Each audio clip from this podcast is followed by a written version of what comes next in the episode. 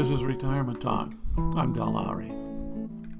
I've entitled this podcast Learning from the Experience of Others. On a crisp, clear July night in 1960, I lay in an Army surplus sleeping bag in a roadside park just outside and above Grand Junction, Colorado. It was after midnight and my three traveling companions were sound asleep. I was gazing at the stars and the faint outline of the mountains. I'd never seen mountains until this trip. I was 17, and my life was about to take a turn in that park at that late hour. Who could have guessed? I think of this incident because of recent podcast entitled Grandfathers, Granddaughters, and History. That podcast, I indicated that one could avoid making many mistakes in life if you're familiar with the successes and failures of others that they had made in the past. I referred to a discussion with my granddaughter concerning the importance of studying history, learning from the past. It was in this Rocky Mountain Park that I met the person who was the person I had intended on becoming. Sometimes we find history in books, and sometimes we find history in stories we hear. Stories told late at night, stories told between strangers. Such was the case those many years ago in Grand Junction, Colorado. While gazing at the night sky, a red glow caught my eye from across the park. I could see it glow red and then fade away. A few minutes would pass, and the process would repeat. What could it be? I was young. I had to get a closer look. I was out for adventure, and I wanted everything out there.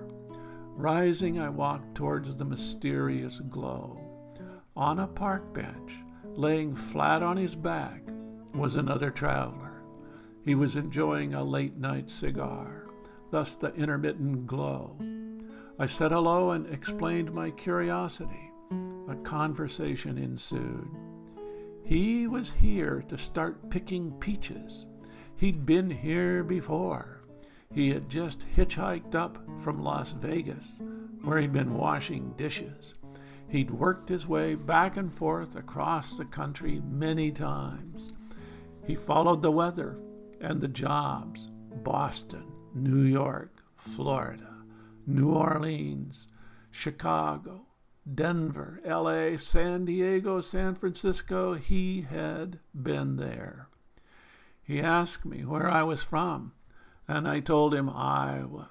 He said he knew it well, especially all the college girls at the University of Iowa and the girls at the nurses' school in Cedar Rapids.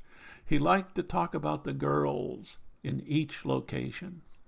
I stared up at him I sat on the grass, he on the park bench. He drew on the cigar and boasted of his wonderful life. He'd lived a life of which I had only dreamed the life of the carefree rover, a man who moved through life without encumbrances. His education had come through first hand experience. Teachers and books were not part of it. I could see that he was wearing a baggy old suit. He had what appeared to be a cardboard suitcase. His hair was thinning. He was short and slight of build. The more he talked, the more I realized he'd travel the road of which I'd dreamed. I was on a road that didn't look so good at that distance. He had no family, no wife, or children no friends, no community, no place to call home. I went back to my sleeping bag and stared up at the stars. It seemed as though I could see my future, and it was troubling. I'd left my mother in tears standing on the doorstep one week earlier.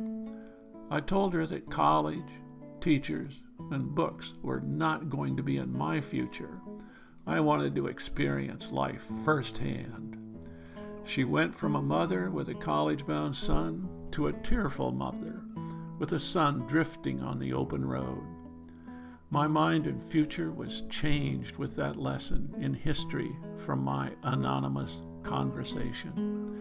Sleeping on a park bench with everything I own in a thin suitcase, dressed in a baggy old suit at age 40, and boasting to a 17 year old boy about my rambling and sexual exploits did not have any appeal.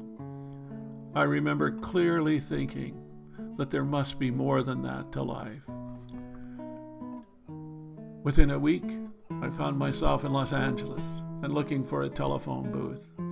I called home and told my mother that I would be headed her way the next day.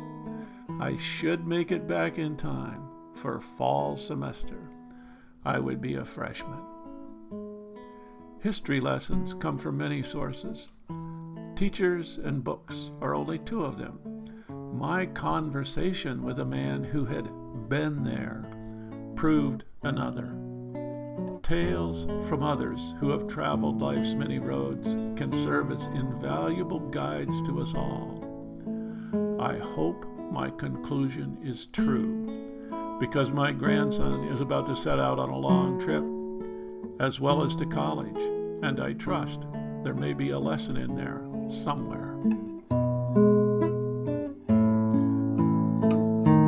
This is Retirement Talk. If you have questions, comments, or suggestions, contact Del at retirementtalk.org.